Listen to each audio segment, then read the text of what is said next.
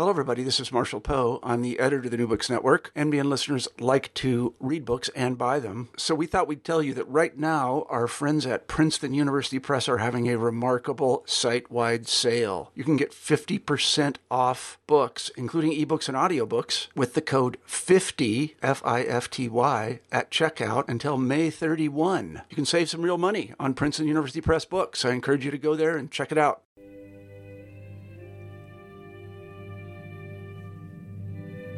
New Books in Economics, brought to you by EAEPE, the European Association for Evolutionary Political Economy. Welcome to this new episode of New Books in Economics, part of the New Books Network. This is Andrea Bernardi from Oxford Brookes University, the host of the channel, and today I am with Ilene Grabel, the author of a new book just published by MIT Press in 2017. This is When Things Don't Fall Apart global financial governance and developmental finance in an age of productive incoherence. This is a very interesting topic and very interesting um, title. Welcome, Ilene. Can you please just tell us about your current affiliation and yourself? Yes, I'm an economist and I am on the faculty at the Josef Korbel School of International Studies at the University of Denver. And at the Korbel School, I co direct a graduate program in global finance, trade, and economic integration. I also do some consulting work um, with various organizations within the UN system that focus on global financial governance. Um, in particular, um, I'm currently serving on an expert committee on the UN uh, conference on trade and economic development that is focusing on financing for development in the context of the sustainable development goals. And I've done some work with some other UN agencies as well. Very good. I see from your CV that you are also co-editor of the Review of International Political Economy, and that you are the co-director of this uh, MA program with a very interesting title, which is Global Finance, Trade and Economic Integration. In fact, before the book, I even wanted to start from this master program. Uh, do you feel there is any need to update the master program in, in, in the age we are living today with so many threats to uh, economic integration and global trade? Uh, yes, in fact, my colleagues and I, I think, keep a very firm eye on what's happening in the global economy and in the global policy community. Um, and certainly the kinds of courses that we teach are very much driven by you know, research interests on the part of the faculty and this very dynamic world that we're living in. So we've really had to rethink a lot of the things that we talk about with students that relate to the global financial system, global trade tensions, changes in global labor markets, cutting it, cutting edge issues like cryptocurrencies, robotization. These are all things that we've been trying uh, to really bring to the fore um, in our work with students. And in terms of the journal that I was co editing, um, I'd stepped down um, about two years ago after a four year term of co editing the Review of International Political Economy. Um, and the time that I spent um, with my colleagues um, co editing the Review of International Political Economy, I think was especially helpful to me since I'm trained as, as an economist um, it gave working with the journal really gave me the opportunity to get to know the field of international political economy and comparative political economy as understood by political scientists. And I think that that's really enriched my work and enriched my thinking. It's made me much more interdisciplinary. Okay, let's start from even before the first chapter. Let's start from the preface. You have a beautiful preface by a top economist, Dani Rodrik from Harvard University, and the preface starts uh, like this. It happens only rarely that, and it is all the more pleasurable because of it, you pick up a manuscript that fundamentally changes the way you look at certain things. This is one such book. Ilene Grabel has produced a daring and delightful reinterpretation of developments in global finance, finance since the Asian financial crisis of 1997. So this is a very very beautiful uh, endorsement. Can you tell us about the origin of this very timely book? Sure. I was, and thank you for, for raising uh, Dani Rodrik's forward. I was tremendously honored and humbled uh, by what Dani Rodrik wrote about the book. He's long been an intellectual hero of mine and someone whose work that I rely on very heavily, um, as you can certainly see in the book itself. And so his praise really meant a great deal to me. Um, and stepping back from that, in terms of the origins of the book, um, there's a kind of interesting origin story about the book. And that is that early in the global financial crisis, around 2010, so that's just about two years into the global crisis, what started to happen is that I observed a number of changes that were going on that seemed to be haphazard, inchoate changes in various aspects of global financial governance and also in the institutions, the norms, and the practices that really um, meant a great deal um, to developing country economies. And so, just as an example, um, it seemed that just a few years into the crisis, I was taking note of changes in thinking and practices around a policy instrument that's called capital controls. And capital controls are simply put policies that manage international movements of money. And early in the global crisis, around 2010, what I started to notice was that capital controls were coming back into fashion. They had been really um, looked down upon by economists and policymakers during the long neoliberal era.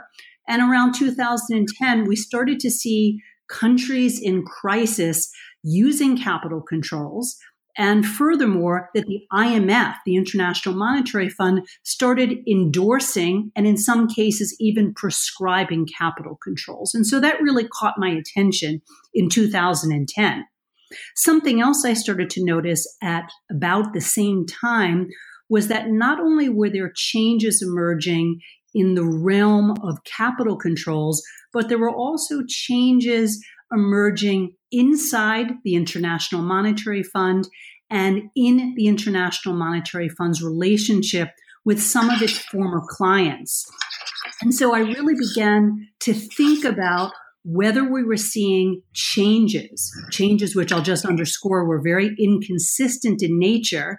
And I began to think around 2010 that we were entering a new period, um, indeed, a new kind of period, an interregnum, if you will, that was really marked by incoherence and aperture and uneven change in the global financial landscape.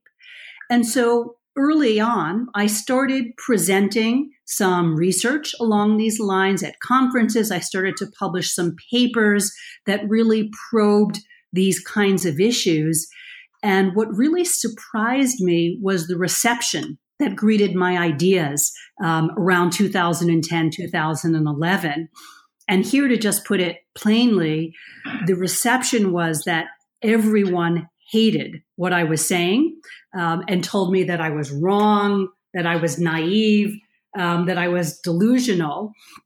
And I remember very well um, an experience I had at a conference of some very prominent development economists, many of whom were long friends of mine, collaborators of mine. Um, and I started presenting these ideas in a kind of tentative fashion. Um, and no one was convinced. And indeed, the crowd was quite angered by what I was saying because it suggested something which appeared to be naive and empirically incorrect, and giving credit to actors like the International Monetary Fund that many of us, including um, in earlier work of mine, had been very critical of institutions like the IMF and the World Bank. So I encountered tremendous pushback. And I would say that ultimately, once I licked my wounds, that pushback was extremely helpful to me because it really prodded me to be very careful, to do some very, very careful, almost Talmudic um, empirical research, and to deepen and clarify and extend my arguments. And so it really was very helpful to me in terms of challenging me to get the facts right. And it also challenged me, I would say, on a broader theoretical level, to think more carefully about how to understand economic, social, political, and institutional change. And as it turned out, the long crisis, as it unfolded over really the next eight years, gave me a lot of opportunity to broaden my empirical gaze against um, uh, uh, my empirical gaze so that I was looking at other aspects of the global financial landscape. And I began to do some more research for the United Nations Conference on Trade and Development on financial architectures. I was able to have some conversations with policymakers that were part of what's called um, the Union of South American Nations, known as UNASUR. I was able to talk to some colleagues at the International Monetary Fund and at crisis support and development finance institutions that were based in the developing world. And all of that gave me a lot of opportunity to ground my arguments empirically. And ultimately, this long story is to say that all of this came together um, in a book, and the book that um, has just been published. Uh, by the way, we, in our previous episode, we interviewed uh, Ben Clift from the University of Warwick in the UK, and he just published a book on the IMF. The book is titled The IMF and the Politics of Austerity in the Wake of the Global Financial Crisis. There are some similarities between that book and yours because uh, they are both about uh, an evolution. In the case of the IMF, uh, Ben Clift argues that there is no longer a monolithical orthodoxy and uh, there are changes that are happening uh, and your book is more ambitious in, ambitious in the sense that you describe this transformation at the global level mentioning so many institutions and the interaction between the transformations of each institutions. Uh, for, for the listeners maybe i should mention something of the structure the contents. We have four parts and eight chapters. And um, it's very detailed on analyzing uh, around the world what has been uh, uh, happening. But from the subtitle, we have this key word, which is incoherence. And you define it uh, productive incoherence. So this book is about uh, not big um, changes of paradigm at global level, but about what you call a myriad of local heresies. So, can you please introduce uh, this idea of change that happens in a non-systematic way and thanks to several uh, changes at local level?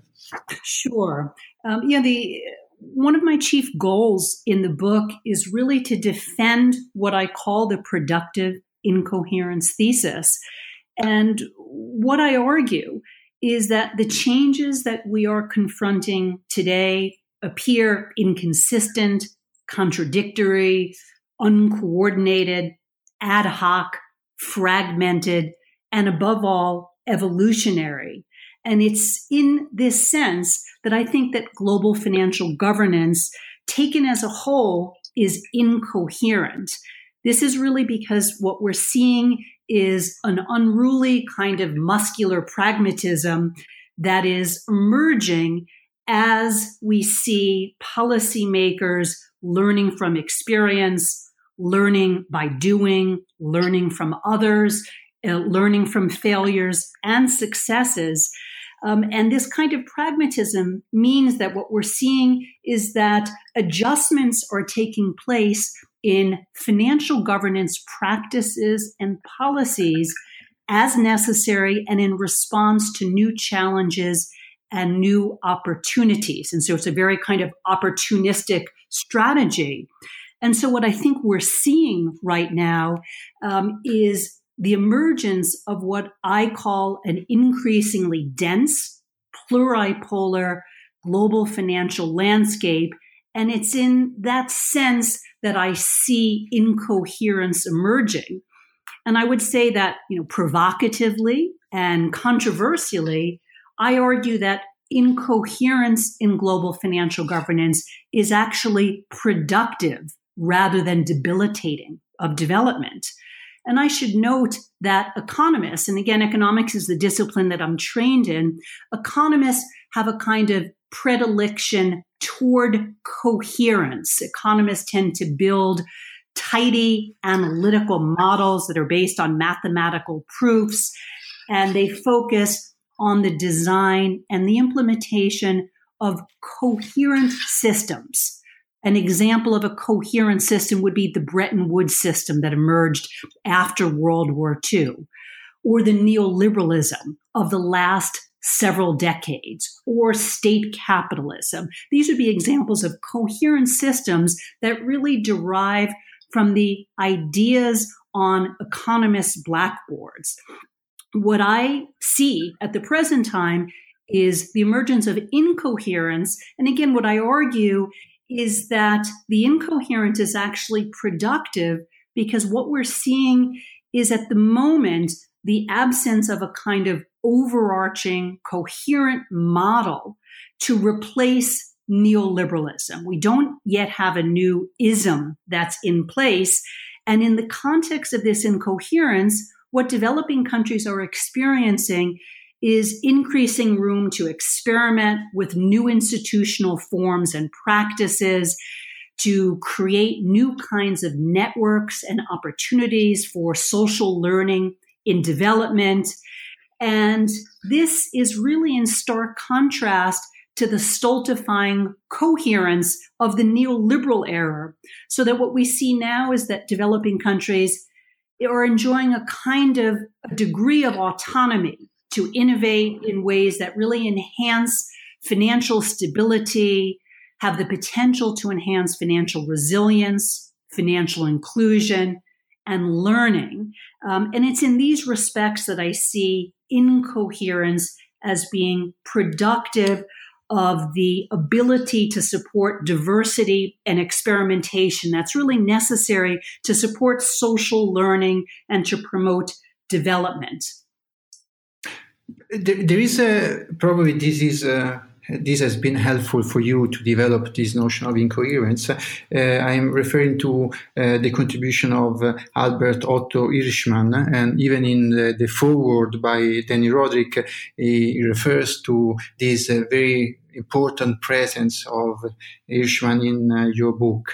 So, can you tell us uh, why it is so important for you and what's the role of Hirschman in this idea of um, evolution? Sure. I, I, I, take great inspiration from Albert Hirschman's work. And indeed, Albert Hirschman's ideas really form the kind of intellectual scaffolding for the book. I use Hirschman's seminal ideas in order to develop a lens through which I can examine and appreciate the unfolding changes in global financial governance. It's been interesting that the global financial crisis and indeed earlier transitions like the fall of the Berlin Wall um, did a great deal to generate new interest in the very classic ideas of John Maynard Keynes and modern day Keynesian economists like Hyman Minsky. Um, obviously, the crises have also generated a great deal of interest in the seminal work of Karl Polanyi, particularly his idea of the double movement. Um, and certainly, um, there has been a renewal of interest um, in the work of Karl Marx, even by writers in the business press.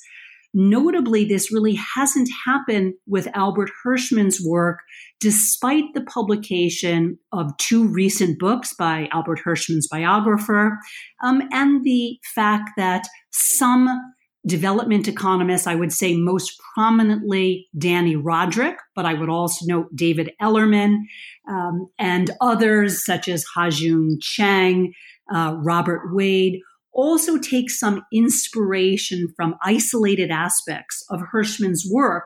Um, but to my knowledge, no one has engaged the breadth of Hirschman's truly massive and broad ranging oeuvre in order to try to make sense out of the global financial crisis.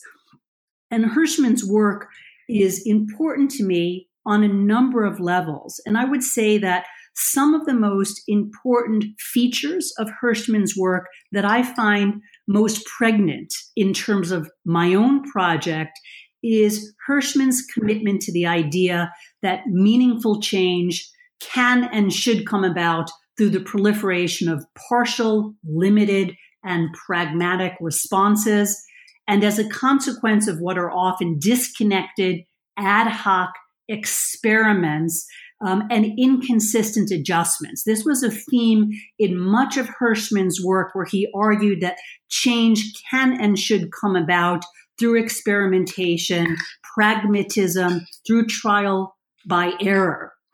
And this attention that Hirschman placed on what he called the development process in the small. This is a, a, very famous phrase from Albert Hirschman's work, I think is very meaningful to me because it turns attention away from what we can think of as large scale epical ruptures um, that I think receive a disproportionate amount of attention by social scientists who tend to focus on epical ruptures, mm-hmm. let's say as exemplified by the Bretton Woods revolution that followed World War II or by the neoliberal revolution of the 1970s.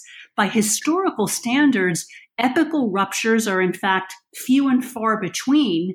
Most social, ideational, and institutional change comes about through a much more gradual, messy, uneven process that often involves one step forward, two steps back. And Hirschman's work, I think, provides a kind of analytical frame for thinking about social and institutional and ideational change that takes us away from this excessive focus on epical ruptures and, and rather trains our attention on the small, on the uneven, on the ad hoc, on the inconsistent, and on the, the disconnected. And so these are some things that I really take from Hirschman's work. Um, other ideas that are really seminal in Hirschman's work that influence my own treatment of the global financial crisis is Hirschman's view that the process of development is a series of transformations each of which amounts to a social experiment that permits learning by doing and learning by others.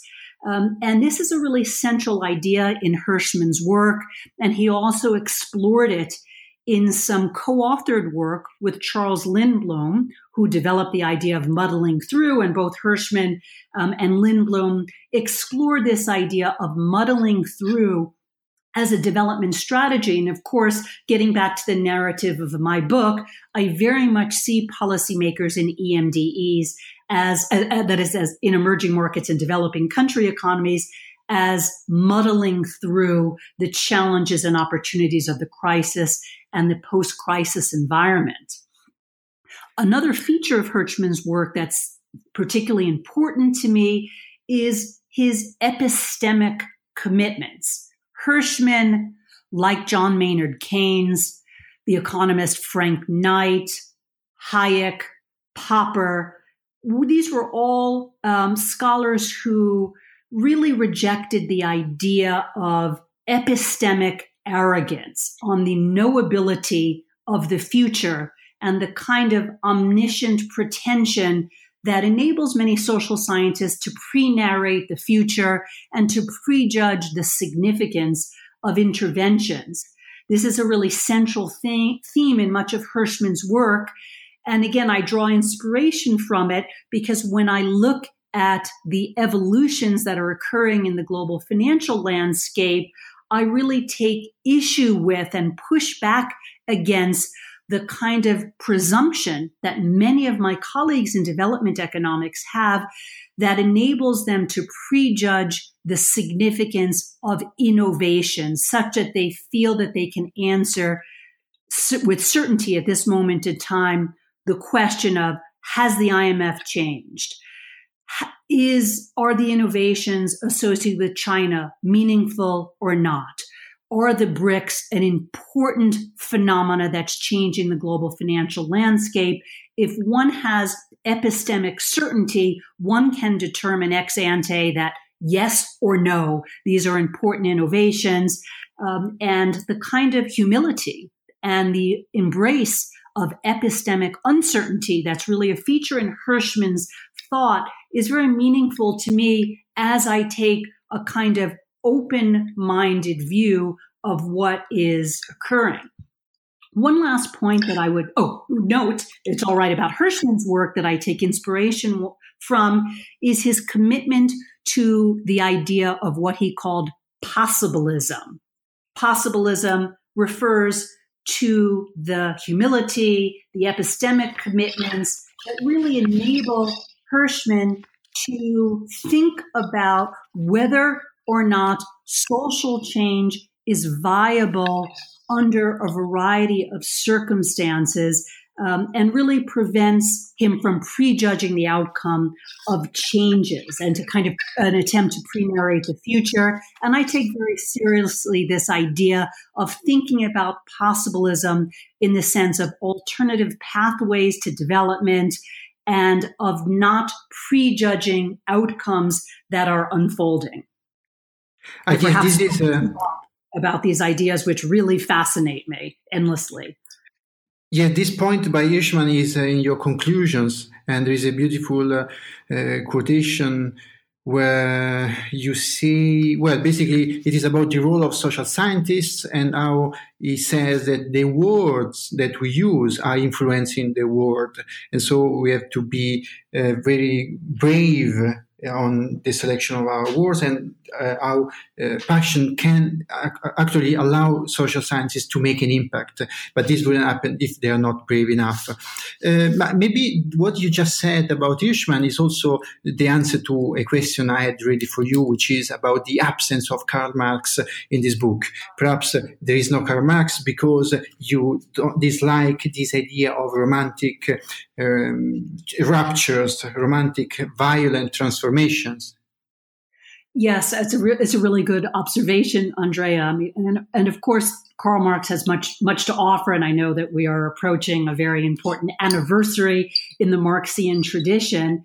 Uh, but you're quite right to note that I don't use or invoke Marx's work um, in this book uh, because of Marx's association with a kind of analytical tidiness and a monolithic view of capitalism as a kind of singular, impenetrable system um, that a transition from which can only occur in a kind of radical rupture where we may see a kind of teleological transition from one social system to another. And that's a really different model of social change than I have in mind.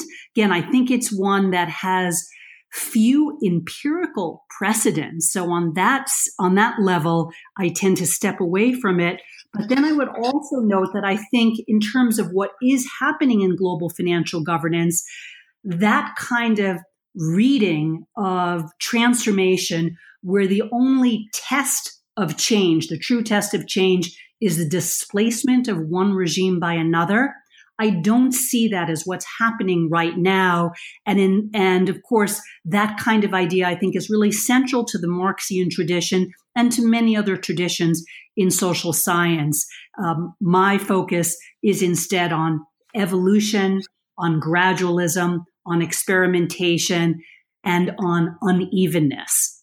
Okay, so let's which go doesn't to with Marx. Perfect. Let's go to a few examples then of uh, the financial institutions around the world that you describe. Some of them are very new, brand new, like the, the, the Chinese Asian initiative. Um, so, what are they doing? Where are they going? Is there a coherence in the path that uh, those uh, those institutions are adopting in terms of transforming themselves and transforming the field?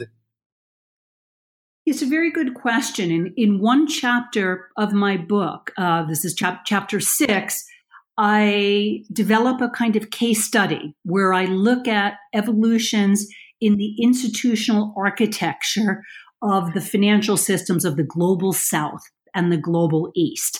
And in doing so, what I do is map uh, the evolution of some institutions whose existence actually predated the global financial crisis, but where the global financial crisis actually provided an impetus to expand the capacity of those institutions, to expand their membership, to expand their mission, to expand the kind of products they offer their clients. And so that's sort of one type of institutional innovation that we've seen in the landscape of the global south and the global east. That is to say, changes in institutions whose existence predated the global crisis, but where the global crisis itself propelled um, a maturation of these institutions.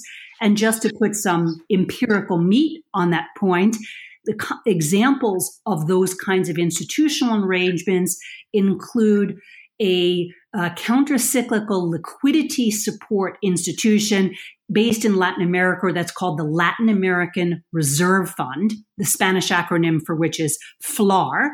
That's an institution which provides crisis support finance to member countries um, in Latin America. And that institution expanded its capacity, its membership, the kinds of financing it provided during the crisis.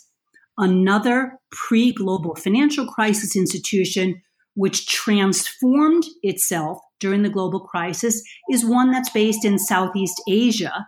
Um, and that's an institution that's called, it's a mouthful, the Chiang Mai Initiative Multilateralization. That's an initiative that involves members of what's called the Association for Southeast Asian Nations, plus Japan, China, and South Korea. And the Chiang Mai Initiative Multilateralization is an institution which also aims to provide crisis support finance to member countries. And it transformed a good deal during the global financial crisis. It doubled the financial resources it had available. It introduced new kinds of products and instruments that were designed to provide precautionary support to countries in crisis.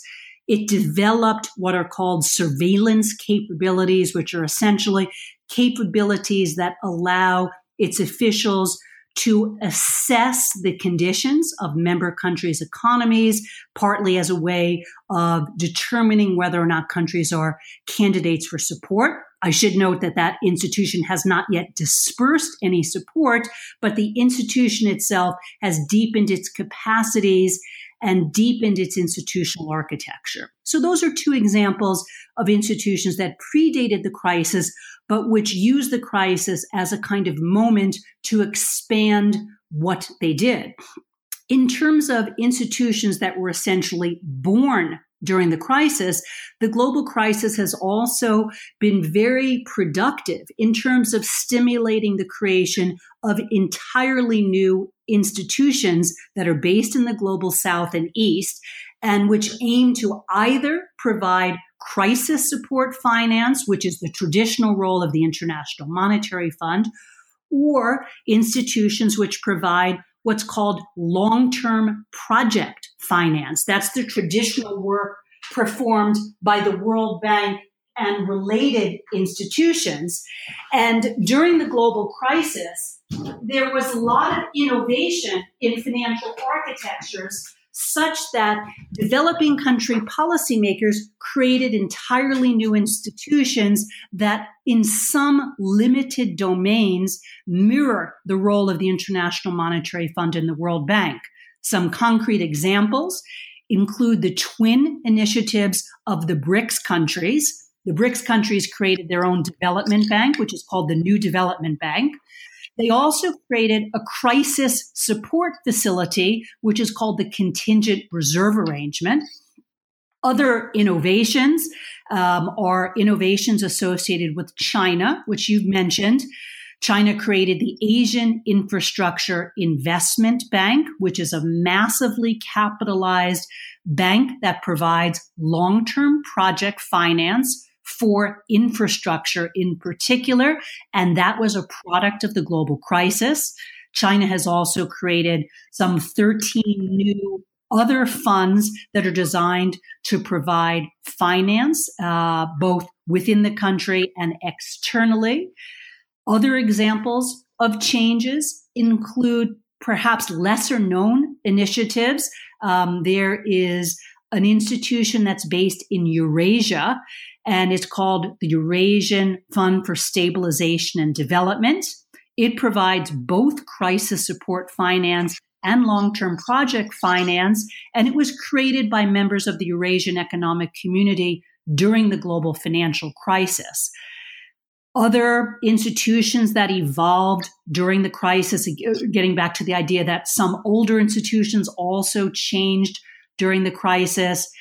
China has several national development banks, which are often called policy banks. One is called the China Development Bank.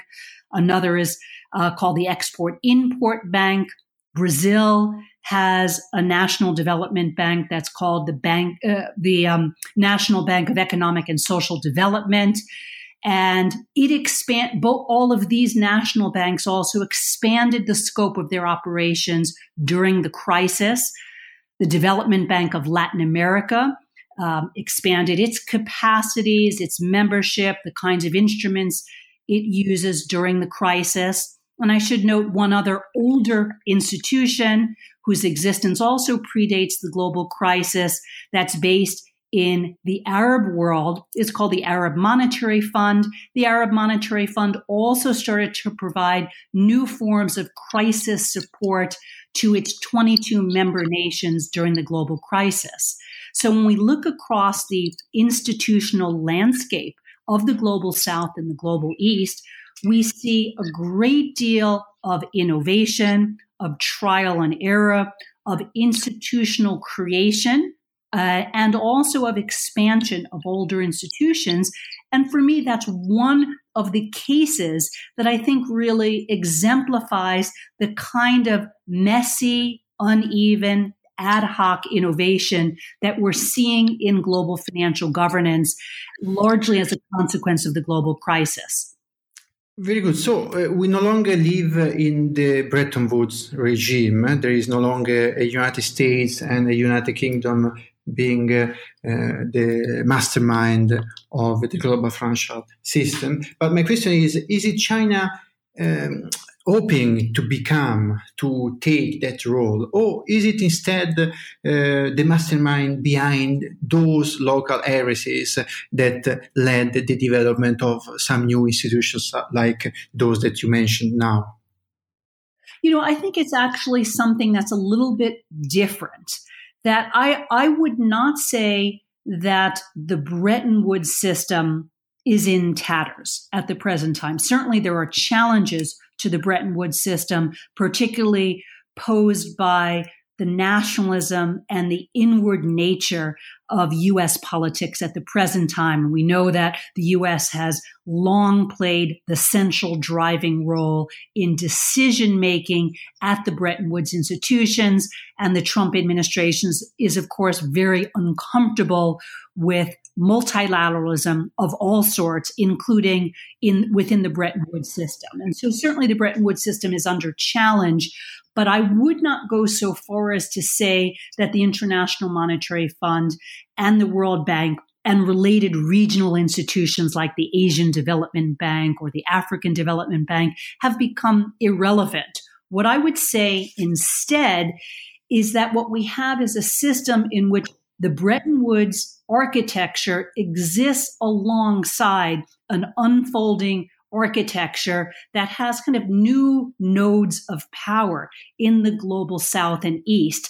And that's really what I mean by a pluripolar system. It's not the end of the Bretton Woods era, but rather an era in which the Bretton Woods systems, institutions, in some cases, compete with new institutions that are based in the global south and east. In other cases, they cooperate with them.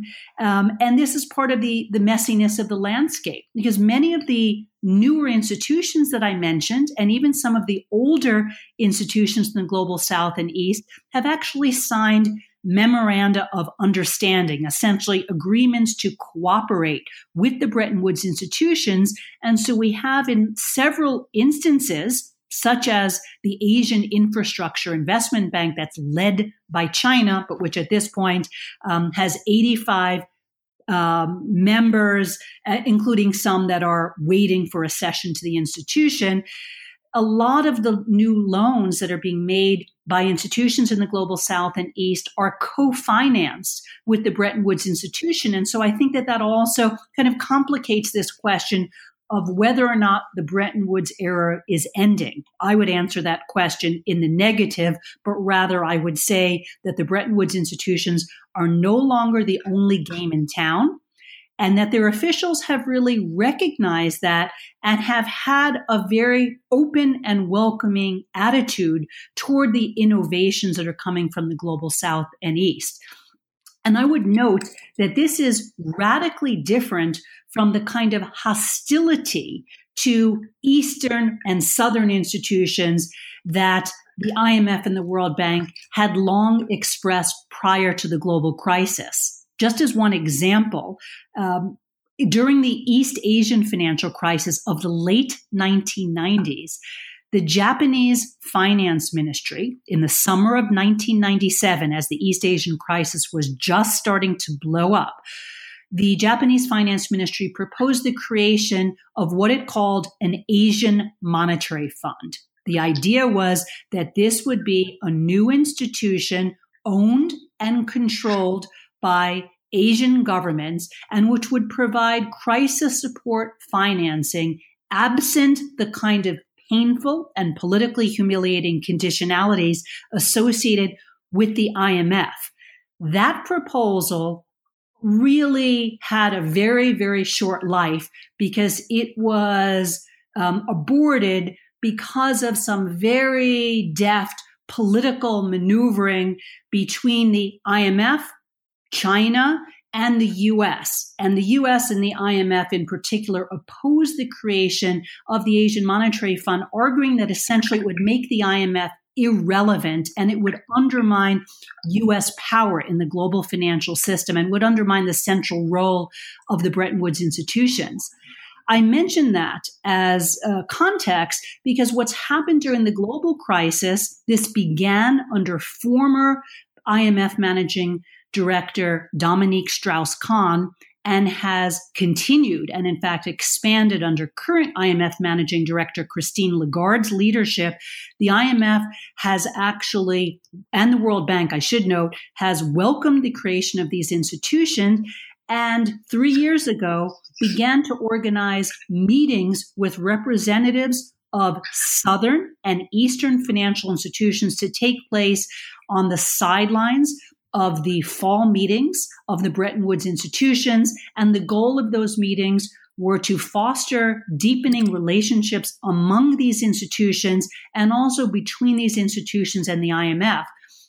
And more recently, um, that is over the last year, the IMF has been discussing the development of protocols of cooperation, essentially rules of engagement, so that during a crisis, the IMF might potentially act as a backstop if a Southern or Eastern based institution did not have the resources or the capacity to respond on its own to crises, which is surely the case.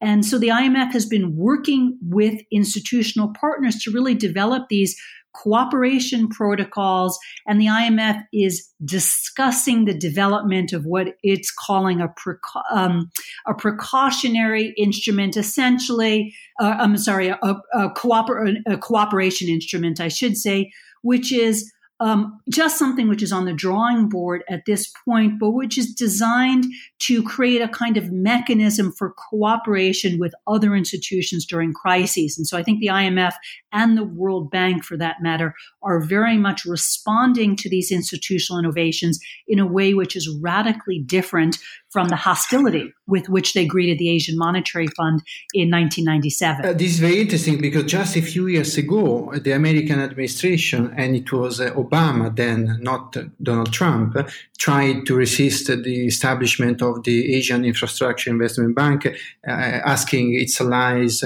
to not to join the European states, for example, not to join, but this failed because then everybody joined. In fact, um, but maybe I have now uh, a couple of more questions. The, the, the last one, the, well, before this, uh, a, technical question, which is what are the policy implications of your book? Because in your book you argue in favor of a transformation and evolution which is not organized, not scripted, and uh, so what could be the policy implication of of this conclusion? Mm-hmm. I mean, it's a, it's a really it's a really good question, um, and I think there there isn't a kind of single policy implication that stems from my book, and I think this really does reflect the kind of open endedness of what is happening and what is what is evolving. I mean, what I, what I see is that developing countries are experimenting not just with institutional forms, but also with policy practices, like practices that are designed to promote a greater degree of financial stability through the use of let's say a capital control as an instrument, which might uh, be thought of as something which promotes or enhances financial stability and is a response to crisis. And so, what I think we are seeing is a kind of trial and a searching for new approaches to policies that borrow from some of the elements of neoliberalism and some elements of what we might think of as a non neoliberal worldview. And so, in this kind of space between the faltering neoliberalism, what we actually are seeing, I think, is a kind of searching for new approaches. But the new approaches, I think, aren't organized neatly in a kind of ism, um, neoliberalism or post neoliberalism or Keynesianism, but rather we're seeing a kind of ad hocery, an agnosticism, a pragmatism that's emerging, um, which is really very different from the coherence of the neoliberal era of the last several decades. And so I don't have a very neat answer to your question about what's next in terms of policy. I think what's what's most likely to be next is a series of experiments, of trials. It's obviously a very chaotic time. We live at a moment where aperture, incoherence, and uncertainty are becoming the norm at the present time. This is a very risky, historically unique moment. And I think what policymakers in many countries are doing, whether we're looking at countries in the global north or the global south or the global east, are searching for strategies that are workable in the context of a very dynamic and uncertain moment. In some instances, of course, we see an illiberal turn emerging in many countries around the world, which we might think of as a kind of reaction to the ravages of neoliberalism and a reaction to the kind of elite cosmopolitanism um, associated with the European unification project. And so we see illiberalism emerging, of course, in many parts of the world. And so we might think of that as one very unfortunate kind of policy implication um, and direction for policy going ahead. Obviously, that's not something we would we would want to embrace. Um, and that's certainly taking place in some parts of the world. I would say in other parts of the world, what we're seeing is more of a kind of hybridization and a searching for policies that enable countries to achieve their economic development goals, but through a variety of mechanisms, some of which we might think of as state capitalism, which I think is a good description of what's happening in China as a, as a kind of state capitalist system. In the US, we might want to say what we're looking at now is kleptocratic capitalism emerging. And in many other parts of the world, we see a kind of mixture of neoliberal and non neoliberal strategies that exist kind of uneasily alongside each other. And so the policy implications, I think, are much more unclear now than they have been at any point over the last several decades when neoliberalism provided a really neat and tidy script for what policymakers should do. And of course, in my view, was a very unfortunate script that had many, many downsides and many losers. And again, I think the illiberalism that we're seeing in some parts of the world is in many respects related to the ravages of neoliberalism over the last decades. Um, and this is, I know I've talked mostly about Albert Hirschman's work, but I think, of course, Polanyi is very relevant in this context if we think about a double movement that's occurring right now in many countries. That's a double movement against the ravages of neoliberalism and of elite led globalization or cosmopolitanism and well, all of which is coalescing in this messiness. You've been very humble in saying that there are no policy implications, but in fact, uh, what you just described is a very important implication. And I'm sure that the book would be very helpful for political leaders, policymakers, managers of top global financial institutions. So this is a very timely and important and helpful contribution. Uh, maybe now I would like to ask you if you are working already on your next book. What is your current project? Um, I have two projects that I'm working on now. Um, and one, uh, and I don't know yet whether either of them will, will uh, coalesce in the form of a book, but I am working on some, some research right now that looks at the implications of a Trumpian world for the global financial system. And so I'm really trying to extend the analysis of my book to now take account of the shocks associated with the unfolding Trumpian era. Um, and in particular, um, the administration's discomfort with multilateralism, its pulling away from the WTO and the Bretton Woods institutions, and what that really means. Does it create space, a vacuum essentially, that's being filled by China, or does it mean something else? Um, and that's something I'm really grappling with in my work right now on global finance in a Trumpian world. The other project that I'm just starting to work on um, looks at the risks of the cryptocurrency um, explosion, and in particular, what cryptocurrencies really mean for countries of the global south and east. And so that's the other direction that I'm going in with some current work. Very good. Good luck. But for the time being, congratulations for the book that we have discussed today. This is uh, When Things Don't Fall Apart Global Financial Governance and Developmental Finance in an Age of Productive Incoherence. We have been talking with Professor Ilene Grabel from the University of Denver. Thank you very much. Thank you very much. It was a pleasure and an honor.